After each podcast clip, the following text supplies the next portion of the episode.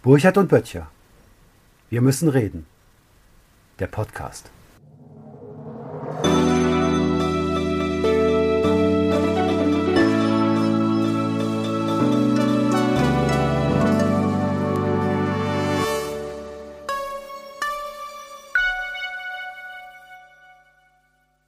Und wenn ich da reingucke, dann sage ich, eigentlich ist aber auch alles, vieles ja auch schon besprochen in, in unserer Abwesenheit, also deiner und meiner. Für mich ist das alles ausgemacht, was jetzt passiert.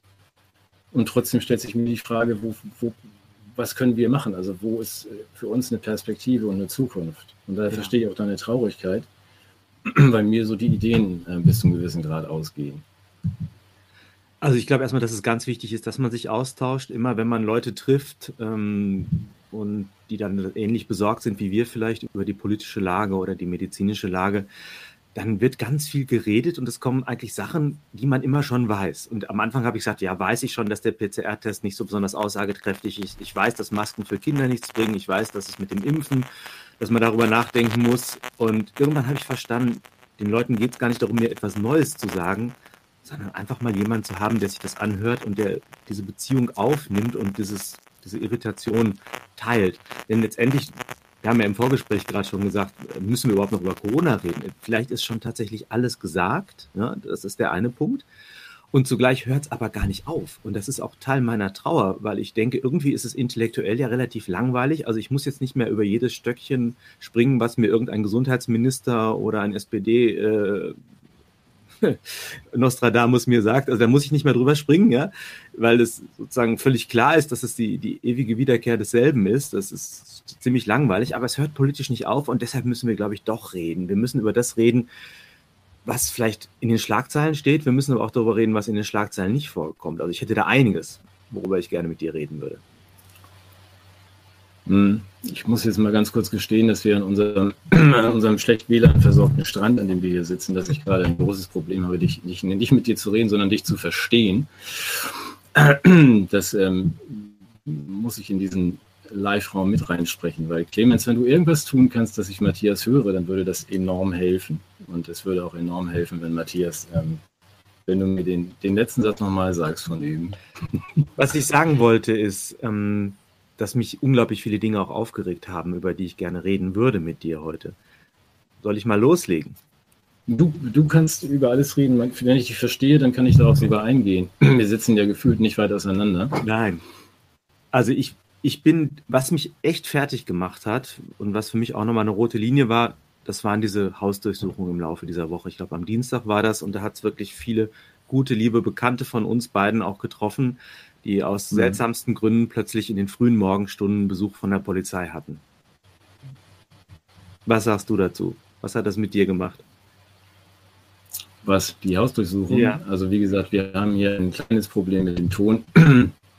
ähm, ähm, ich bin schon, schon seit Beginn dieser, dieser Krise erstaunt. Also nicht jetzt über die Hausdurchsuchung, die mich zusätzlich schocken, aber dass man, was ja vor der eigentlichen Öffentlichkeit verborgen passiert. Also dass diese, diese Zensurmaßnahmen gegen Verschwörungsideologen wie Ken Jebsen und die Bank irgendwie Kontensperrungen und was nicht alles passiert. Das ähm, ist ja nur der, der Gipfel eigentlich dieser Entwicklung. Ich weiß nicht, was als nächstes kommt.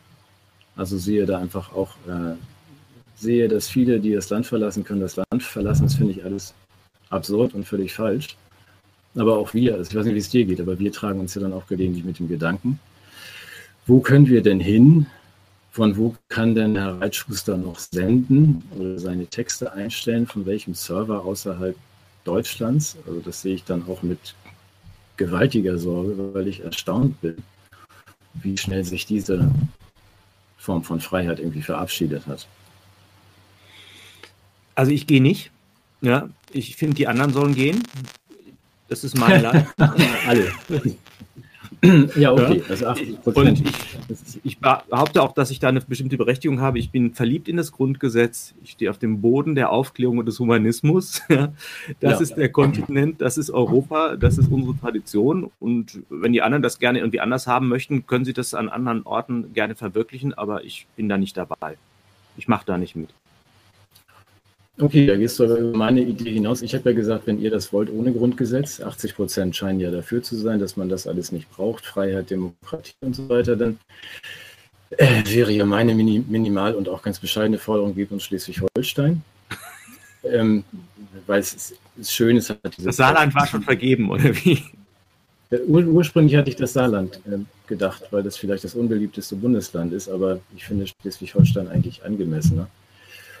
Ähm, ist auch leichter zu verteidigen, wenn man nur ein Loch in den Elbtunnel macht. Ja. Also falls es da Ärger gibt. Aber du willst ja ganz Deutschland. Also du möchtest das ja nicht nur für mich. das Grundgesetz wieder ein. Ja, genau. Also ich, ja, also wenn mit den anderen meine ich ja auch nicht die Menschen, die jetzt vielleicht aus irgendwelchen Gründen um ihre Gesundheit fürchten oder das Grundgesetz für Verzicht behalten, sondern es sind diejenigen, die es uns streitig machen. Also da gibt es ja bestimmte Kräfte, die denken, man muss einen autoritären Staat errichten oder man muss äh, mal, kritische, kritischen Journalismus bekämpfen, die sollen gehen. Den anderen würde ich mich gerne wieder versöhnen. Ja, vielleicht nochmal daran erinnern, dass wir aus einer gemeinsamen Geschichte kommen, dass wir über geteilte Probleme eigentlich in eine Krisensituation geraten sind. Ich möchte die nicht aufgeben. Also ich bin noch nicht für dieses Apartheidsregime, das sich natürlich abzeichnet. Also du hast völlig recht. Wir werden uns ja nicht räumlich trennen, das heißt, wir, wir wohnen immer noch dieselbe Erde oder dasselbe Land, aber wir haben uns getrennt über so, soziale Milieus. Die Milieus sind entmischt, die, es treffen sich nur noch äh, Corona-Kritiker oder Corona-Freunde. In, in, ihren Milieus äh, sind viele Grenzen errichtet worden. Also ich zum Beispiel kann einen Großteil der sozialen Infrastruktur nicht mehr nutzen, weil ich mich nicht testen lasse, weil ich nicht geimpft bin, weil ich keine Maske trage, also oder wenn dann nur unter Protest oder für kurze Zeiten. Und insofern gibt es ja schon eine Trennung, die aber eben sich in kleinen Grenzen und kleinen Abschottungen niedergeschlagen hat und vielleicht dazu führt, dass ich in so einer Art innerem Exil vielleicht auch lebe. Ich habe keine Ahnung. Aber trotzdem möchte ich das nur als einen vorübergehenden Zustand begreifen und hoffe, dass es dann irgendwann doch wieder eine Möglichkeit gibt, dass sowas wie eine, eine soziale Gemeinschaft zueinander findet. Wie siehst du das?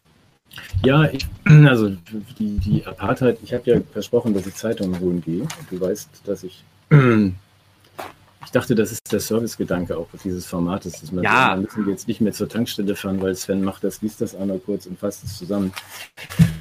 Das klappt natürlich nicht, weil ich das gar nicht schaffe. Ich muss ja auch die ganze Sand hier noch ins Studio schaufeln. Ähm, aber ich habe mit Freude gesehen, nicht nur, dass Impfungen jetzt überall Thema sein müssen, sondern auch, dass die Frankfurter äh, unter der Überschrift, es könnte ein guter Herbst werden. Also das, ähm, ich darf ich das mal ganz kurz aufschlagen? Ja, bitte.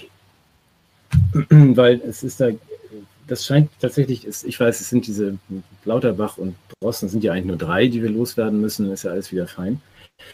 Äh, das glaube ich nicht, weil die Meinung ja auch von der FAS und von allen anderen ebenso ist, dass es diese Apartheid auch geben soll und muss. Also was Blome von Anfang an ja auch kommuniziert hat, dass man dann vielleicht die, die Drückeberger auch gar nicht mehr intensiv behandelt. Ähm, das ist so, also wenn man sagt, wem Fernsehen statt Oper, Lieferdienst statt Restaurant und Kühlschrankbier statt frisch gezapften ein zu großes Opfer ist, weiß er ja, weiß ja, was er zu tun hat. Das ist so das Credo der, der Frankfurter, dass man hier auch sagt, also wir sollen ruhig zetern, steht ja auch, von wegen Diktatur wichtig ist. Für die meisten Menschen soll es ein richtig guter Herbst werden. Ja, das führt, dieser Weg führt nur über Teilnahme an einem medizinischen Experiment, weil was anderes ist es ja nicht. Da sind wir uns einig. Das ist das, was mich, dann bin ich schließlich mit deiner Traurigkeit an, was mich doch irgendwie gewaltig besorgt, dass sich das so schnell irgendwie in Luft aufgelöst hat, dass man sagt, äh, Apartheid ist völlig okay.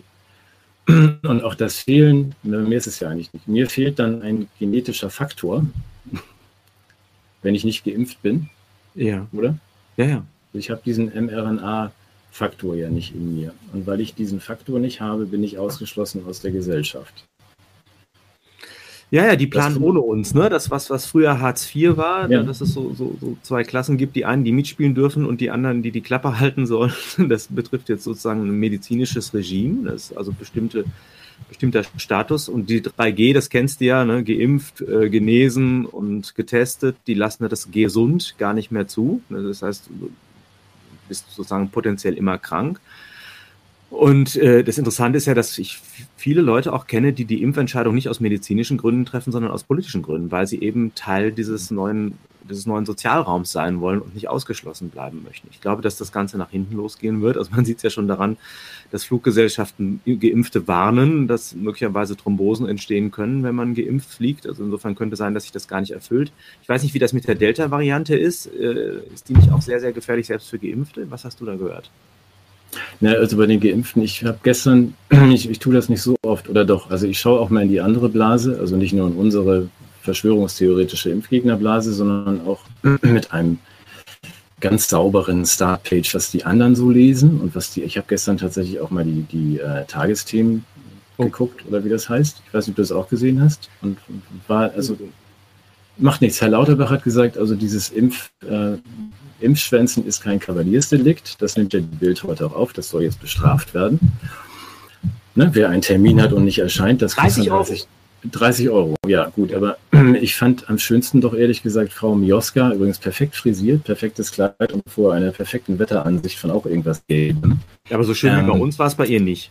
Die Einschätzung, dass so viele Menschen jetzt sagen, ach, ich komme vielleicht doch erstmal nicht zur Impfung, das fand sie rätselhaft.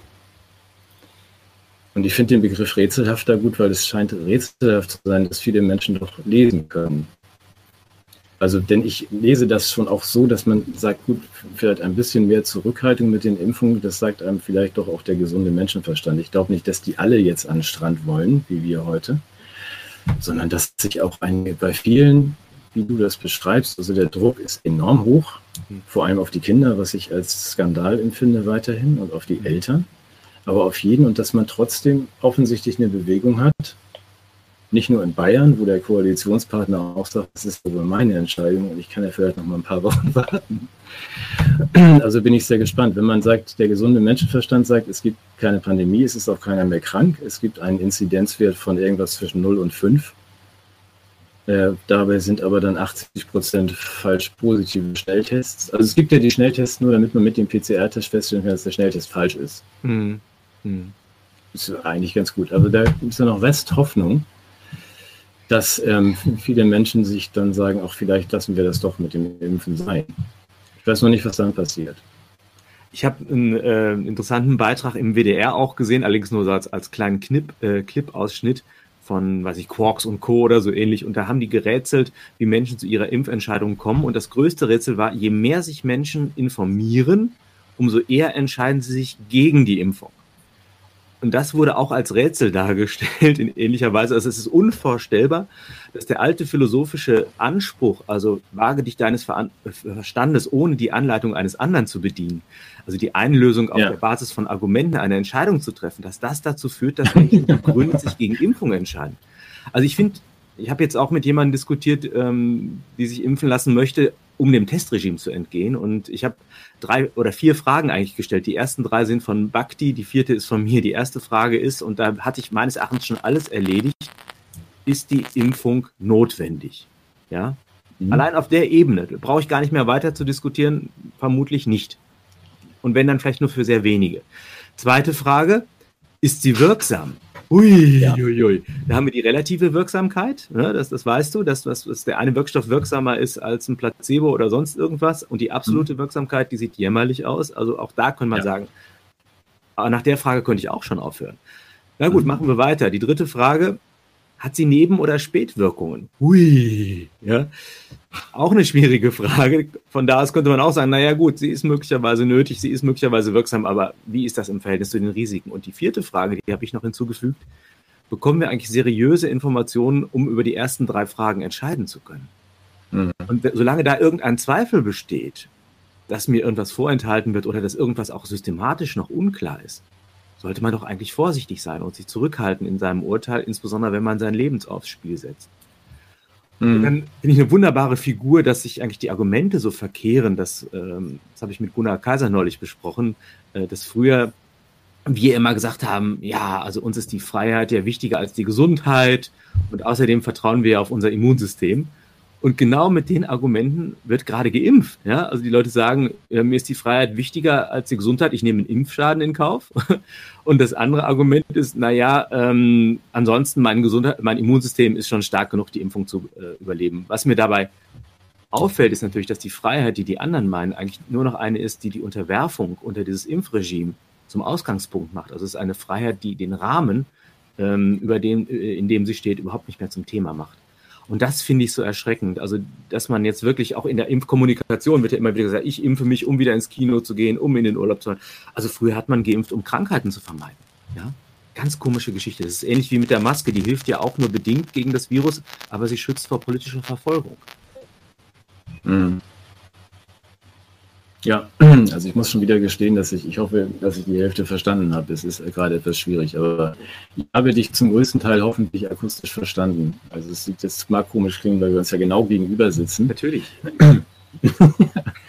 aber das habe ich mir dann doch noch, weil wenn ich noch einmal in die Zeitung gucken darf, auch wenn du das nicht genau, das fand ich nämlich gut, denn die Bild macht ja auf mit der schönen, also mit einer sehr schönen Schlagzeile. Ich finde das auch bewundernswert bitte lasst euch alle impfen, sonst bin ich ohne Schutz. Weil ähm, Sandra Zumpfe hat diese Forderung oder diesen Wunsch an uns alle geäußert, auch nach zwei Impfungen noch keine Antikörper im Blut hat. Das ist, finde ich, hat eine, also emotional, Emotionalität schlägt ja immer den Verstand, hat das eine große Logik. Und ich möchte jetzt auch sofort geimpft werden, aber wenn man es zu Ende denkt, ähm, dann würde ich ja auch sagen können, bitte hört irgendwie alle auf, Auto zu fahren, weil ich bin manchmal orientierungslos und irre auf Straßen. Das ist also, wenn man Frau, Frau, die liebenswerte Frau Zumpfe mit vielen Vorerkrankungen und so weiter zu Ende denkt, ich habe da großes Mitgefühl, aber dass man dann sagt, dann müssen wir eigentlich alle alles für immer lassen. Und das scheint für mich auch ein bisschen die Forderung dahinter zu sein, die mich etwas beunruhigt. Also, dass man sagt, wir haben von Anfang an gesagt, wenn wir uns alle in Plastiktüten zu Hause einschließen und nur noch online verkehren, dann werden wir wahrscheinlich mit etwas Glück, wenn wir nicht so viel Tiefkühlkost essen, aber was denn sonst, weil dann kann man kein Gemüse anbauen. Aber gut, also dann werden wir wahrscheinlich alle 95, ohne jemals wieder einen Menschen getroffen zu haben. Ich weiß noch nicht, ob das das Ziel sein kann. Um Gottes Willen, ja, also wenn es erforderlich ist, ähm, sozusagen auf alle Freude zu verzichten, um mich unsterblich zu machen, was fange ich mit meinem Leben an? Also das ist doch ein unglaublicher Puritanismus. Aber so das scheint doch, der, Entschuldige, das scheint doch im Kern zu sein. Das finde ich interessant. Also dass man sagt, es geht nur noch ums nackte Überleben. Das hat ja auch Agamben wirklich so schön auf den Punkt gebracht. Ja. Also es geht um nichts anderes mehr. Nichts anderes hat mehr Wert. Es geht nur noch ums nackte Überleben. Und ich glaube ganz im Gegenteil, dass wir irgendwas brauchen, zumindest als Idee, auch wenn das total kühn und martialisch klingt, aber irgendwas, wofür es sich zu leben und sogar zu sterben lohnt. Ja, absolut. Und, und auch die Antwort, was ist denn überhaupt ein gut geführtes Leben oder was, das scheint mir gerade völlig unter die Räder zu geraten. Und das da ist im Grunde eine Einlösung, wenn ich das philosophisch beantworten sollte, der großen Frage nach dem Sinn, die ja mit Nietzsche äh, äußerst kritisch geworden ist, nämlich durch die Nihilismusdiagnose, die Entwertung der Werte und die Entzauberung der Welt und die der Tod Gottes macht es halt schwer zu unterscheiden, was sinnvoll und sinnlos ist. Und deshalb suchen wir gar nicht mehr nach Qualitäten, sondern sind auf Quantitäten bestimmt. Also wir möchten sehr, sehr lange leben, wir möchten sehr, sehr viel Geld haben. Nur das Problem ist, glaube ich, dass sich das sehr schal anfühlt. Fühlt. Wir tun irgendwie sehr, sehr viel. Wir, wir sind in, in, hektischer Aktivität unterwegs. Wir, wir, informieren uns und irgendwie stellt sich sowas wie eine Erfüllung und ein Glück nur noch sehr, sehr selten ein. Das gibt es natürlich immer noch. Ich glaube schon, dass äh, der Mensch und die Conditio Humana gar nicht tot zu kriegen ist. Aber die Beantwortung dieser Fragen wird nicht mehr von einer Gemeinschaft geleistet. Also jeder Einzelne muss das für sich leisten und äh, die Gemeinschaft macht ihm das unglaublich schwer. Andererseits, ich merke auch, dass jetzt viele Menschen, die sich mit den Maßnahmen kritisch auseinandersetzen, plötzlich wieder zu schätzen lernen, was Begegnung zum Beispiel ausmacht. Deshalb, wir müssen reden. Es tut mir gut, mit dir zu reden. Es tut mir gut, dir, auch wenn es medial vermittelt ist, nahe zu sein. Ich hatte gestern die schöne Gelegenheit, äh, eine Gruppe von Lehrern, die eine politische Aktion gemacht haben, nochmal bei einem privaten Fest zu fotografieren. Und es ist lange her, dass ich so viele Menschen an einem Ort gesehen habe und ich war so begeistert über die vielen Gesichter und die Art und Weise, wie man lächeln kann und äh, der Zauber, der um jeden Menschen herum ist. Und ich glaube, dieses Fluidum, diese Kraftquelle unserer Existenz, die wir völlig kostenlos und äh, ohne jede Anstrengung geschenkt bekommen können, wenn wir uns auf die anderen einlassen, das mhm. könnte wieder zum Vorschein kommen. Ich glaube, dass es wirklich äh, auch die Erfahrung gibt, dass wir aus dem Verlust von etwas erst den Wert von unseren Lebensbedingungen zurückerkennen können.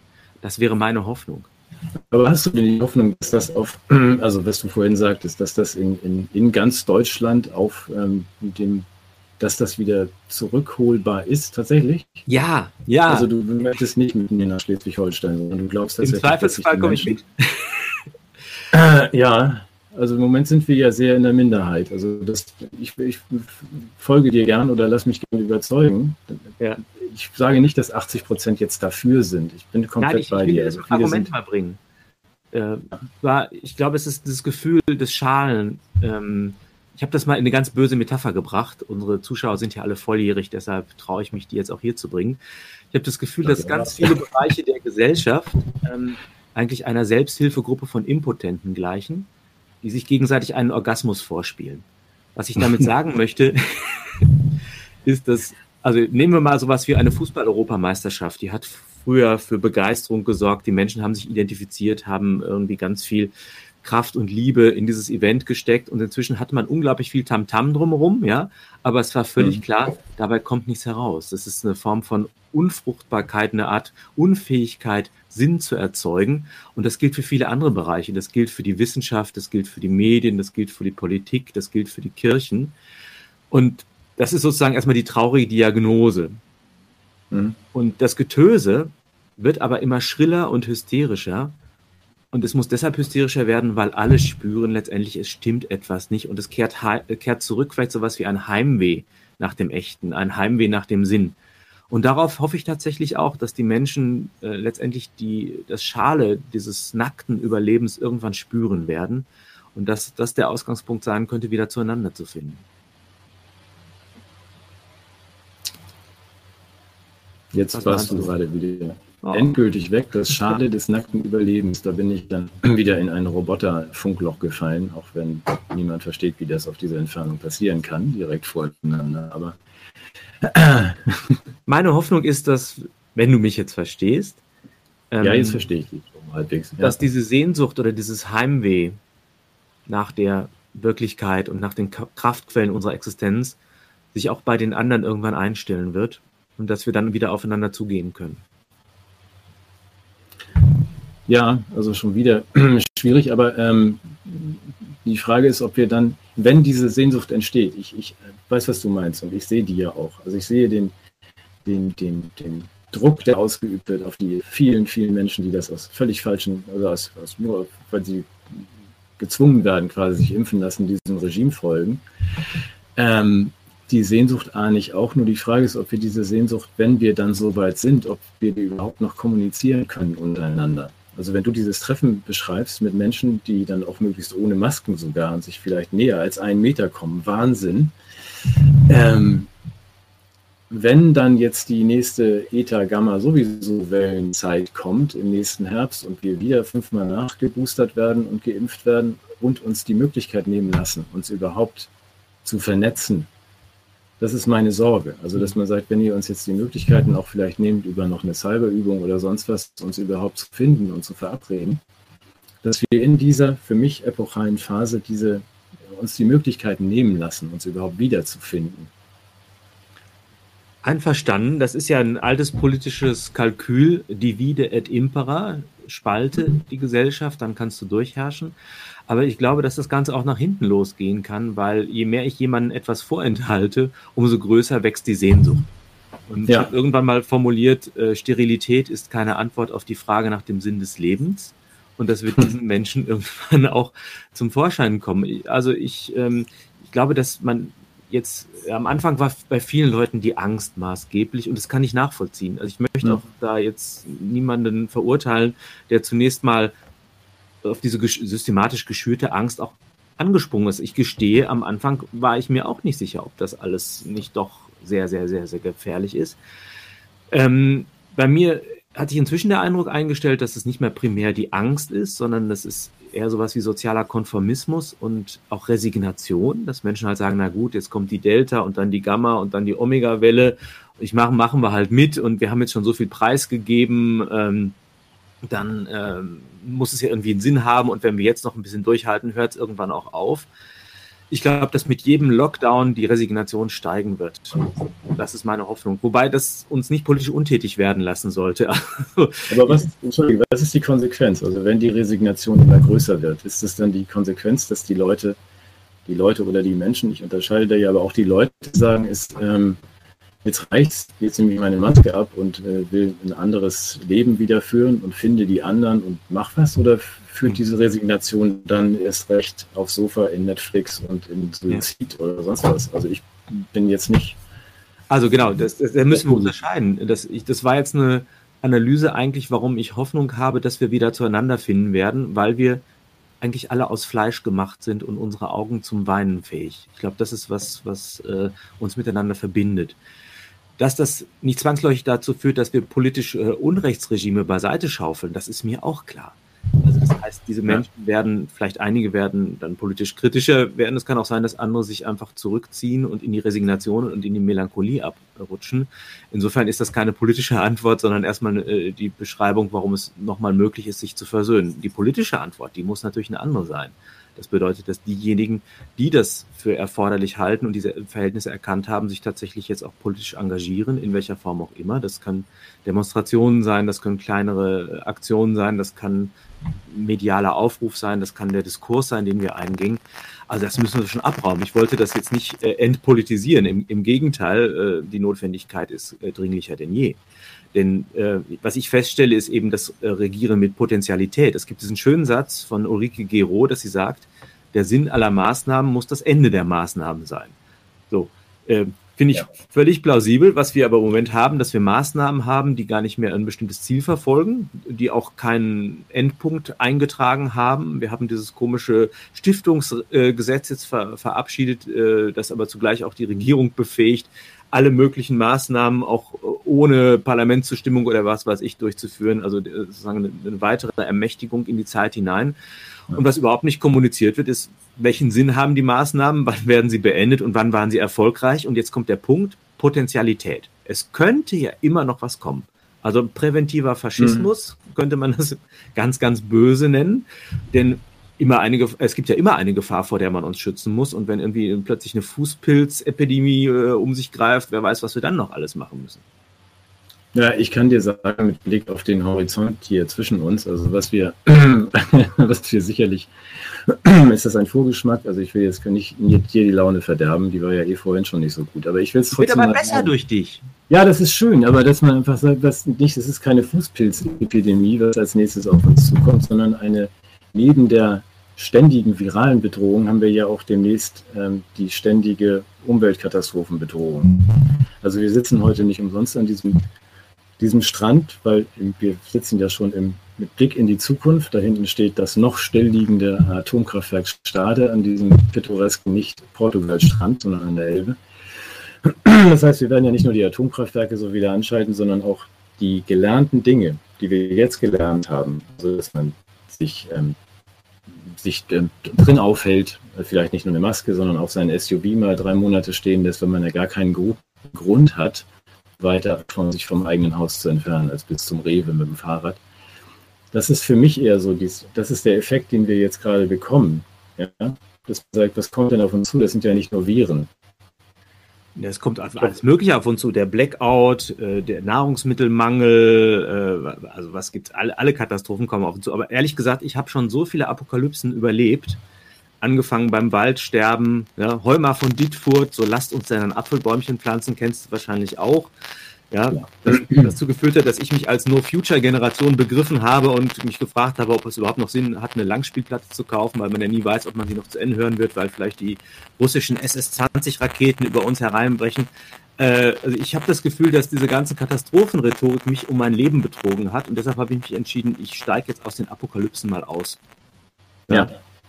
Ich habe hab da, ich mache da nicht mit. Ja, also das, ich, ich lasse mir keine Angst einjagen, ich lasse mich auch nicht umerziehen ich glaube zum einen daran, dass Menschen unglaubliche Fähigkeiten haben, Dinge zu bewältigen. Ja, wenn sich zum Beispiel mal diese ganzen eingeredeten Katastrophen, wenn wir die beiseite lassen und unsere Energie mal in, in dasjenige stecken, wirklich die Probleme anzugehen, die wir tatsächlich haben, fände ich ja auch interessant. Ja? Also die, die Verlagerung der Politik aus dem symbolpolitischen Bereich zurück in die Realität, fände ich schon mal mhm. ein Fortschritt.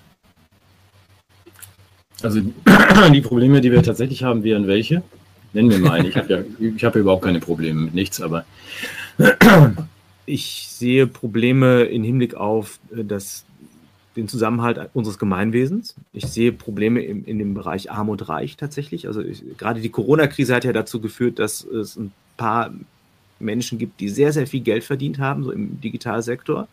Mhm. Und dass es andere gibt, denen es immer schlechter geht. Interessant ja die vulnerablen Gruppen, die wir so schützen mussten äh, in, in, den Corona-Zeiten, ja, also aber ob man denen noch eine Rente zahlen kann, das ist ja nicht so sicher. Ne? Also auch da könnte man sich ja drum kümmern. mhm. Also es gibt so viel soziales Elend vor der Haustür, aber auch global, fände ich einen wichtigen Punkt. Ich fände auch ganz schön, wenn wir das demokratische Gemeinwesen wieder instand setzen könnten. Ich fände es toll, wenn wir den Hunger auf der Welt beseitigen könnten, den Nahostkonflikt lösen. Also es gibt da so viel, was man wirklich tun könnte. Ja, du, du weißt vielleicht, oder ich spreche das mal so an. Ich, ich habe darüber mir auch Gedanken gemacht, gelegentlich in der Vergangenheit. Du weißt, es gibt dieses Buch, Die ganze Wahrheit über alles. Ein sehr kühner Titel. Aber ich finde es ja so spannend. Also diese ganzen Probleme sind ja durch Corona eigentlich mal kurz in den Hintergrund gedrängt, sind aber ja weiterhin da und kommen, und kommen doch wieder auf den Tisch. Nur mit, mit ganz neuer Kraft. Deswegen habe ich von, von Anfang an gesagt, worauf ich mich ja regelrecht freue, ist, dass man jetzt sagt, wir kommen ja um die Entscheidungen jetzt nicht mehr herum. Es kommt ja auch keiner mehr um Zukunftsvisionen herum, glaube ich, weil wir jetzt mit weiteren äh, Umverteilungen ähm, zu tun haben. Das hast du gerade beschrieben. Also, dass man sagt, der, der Reichtum hat sich noch mehr nach oben verteilt. Wir haben keine der, der, keines der dringenden Probleme jetzt gelöst. Wir haben das jetzt nur überdeckt und noch ein bisschen zugespitzt und kommen doch jetzt wieder auf die ganzen Problemlösungen zu. Also wir müssen es ja lösen in irgendeiner Form. Das fängt irgendwie in der Tat beim Artensterben an und hört beim, wer soll eigentlich noch wie arbeiten und wer darf dann trotzdem noch leben. Ich finde ja die Lösung gar nicht so kompliziert am Ende. Man, also darüber sollten wir vielleicht mal reden. ja, und mit wem, wenn nicht mit dir? Ja, also mit Bill rede ich nicht drüber, aber mit dir. Ja, das ist gut. Aber wir können ja aber auch Bild, ja, den holen wir auch an den Tisch. Wir lassen auch Bild zu Wort kommen oder Klaus oder wie sie alle heißen, das ist ein neuer Vorschlag. Ich, wir kennen den Vorschlag, der ja. führt dann eher, aber den finde ich äh, ausgesprochen inhuman. Das gefällt mir nicht. Also das mir gefällt ja dieses Humane, dieses altmodische, unberechenbare, sterbliche, atmende, 80 Prozent der Zeit verschwendende an, an völlig unnütze Dinge wie Stoffwechsel und Atmen und so. Das gefällt mir ja. Ja. Ich mag das und möchte auch nicht direkt abtreten und die Zwischenstufe sein für den, für die transhumanistische, unsterbliche Maschine. Das finde ich ja immer so zynisch, dass die Menschen, die uns mit ihren Wohltaten vergewaltigen, sich ja Philanthropen nennen. Ja, das ja. ja auf Deutsch Menschenfreunde, aber man hat das Gefühl, dass sie nichts mehr verachten als den Mensch, weil sie ihn für überwindungsbedürftig halten oder den Menschen erst schaffen müssen als, als den neuen Menschen. Aber ich bin nicht dabei. Ich bleibe zurück als, als alter Mensch mit all den Imperfektheiten, mit meinen Schwächen, Verletzlichkeiten, mit meinen Irrtümern. Also ehrlich gesagt lebe ich lieber in einer ja, imperfekten Welt, als sozusagen den Preis der Menschlichkeit dafür zu entrichten, dass ich in eine menschlich, in eine perfekte Welt eintrete. Also das ist mir, der Preis ist mir einfach viel, viel zu hoch. Ja, das finde ich, also ich würde mich auch gerne mit einer unsterblichen Maschine unterhalten. Also zu der würde ich nicht sagen, wir müssen reden, weil sie nie wissen wird, worum es mir eigentlich geht. Also eine Maschine, die Bewusstsein hat, interessante Idee, aber überhaupt die ganze körperliche und irrationale Seite nicht mit abbildet, das äh, finde ich ausgesprochen langweilig.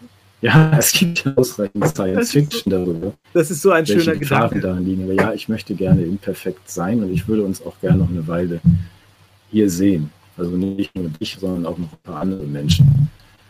Ähm, dass uns das noch ein bisschen hinauszögern mit der, dass wir nur die Zwischenstufe zum, zur, ja, zur Matrix sind. Ich glaube ja sowieso, dass das Projekt des Transhumanismus zum Scheitern verurteilt ist. Das ist ein Phantasma Und das ist wie beim Zauberlehrling oder bei Frankenstein, nur dass man jetzt eigentlich subtilere Mittel findet, aber äh, diese Fiktion ist per se, ich halte sie für psychologisch bedenklich, wenn nicht krank.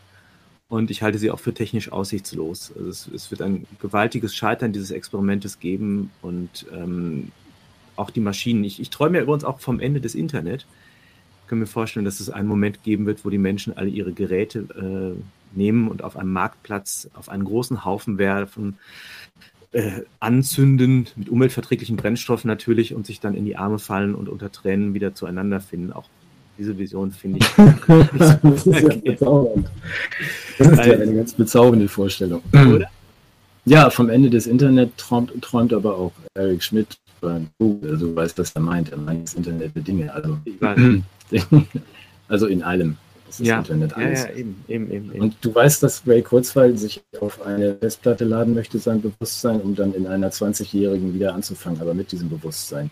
Kann er gerne so, machen. Soll er sofort loslegen. Ja.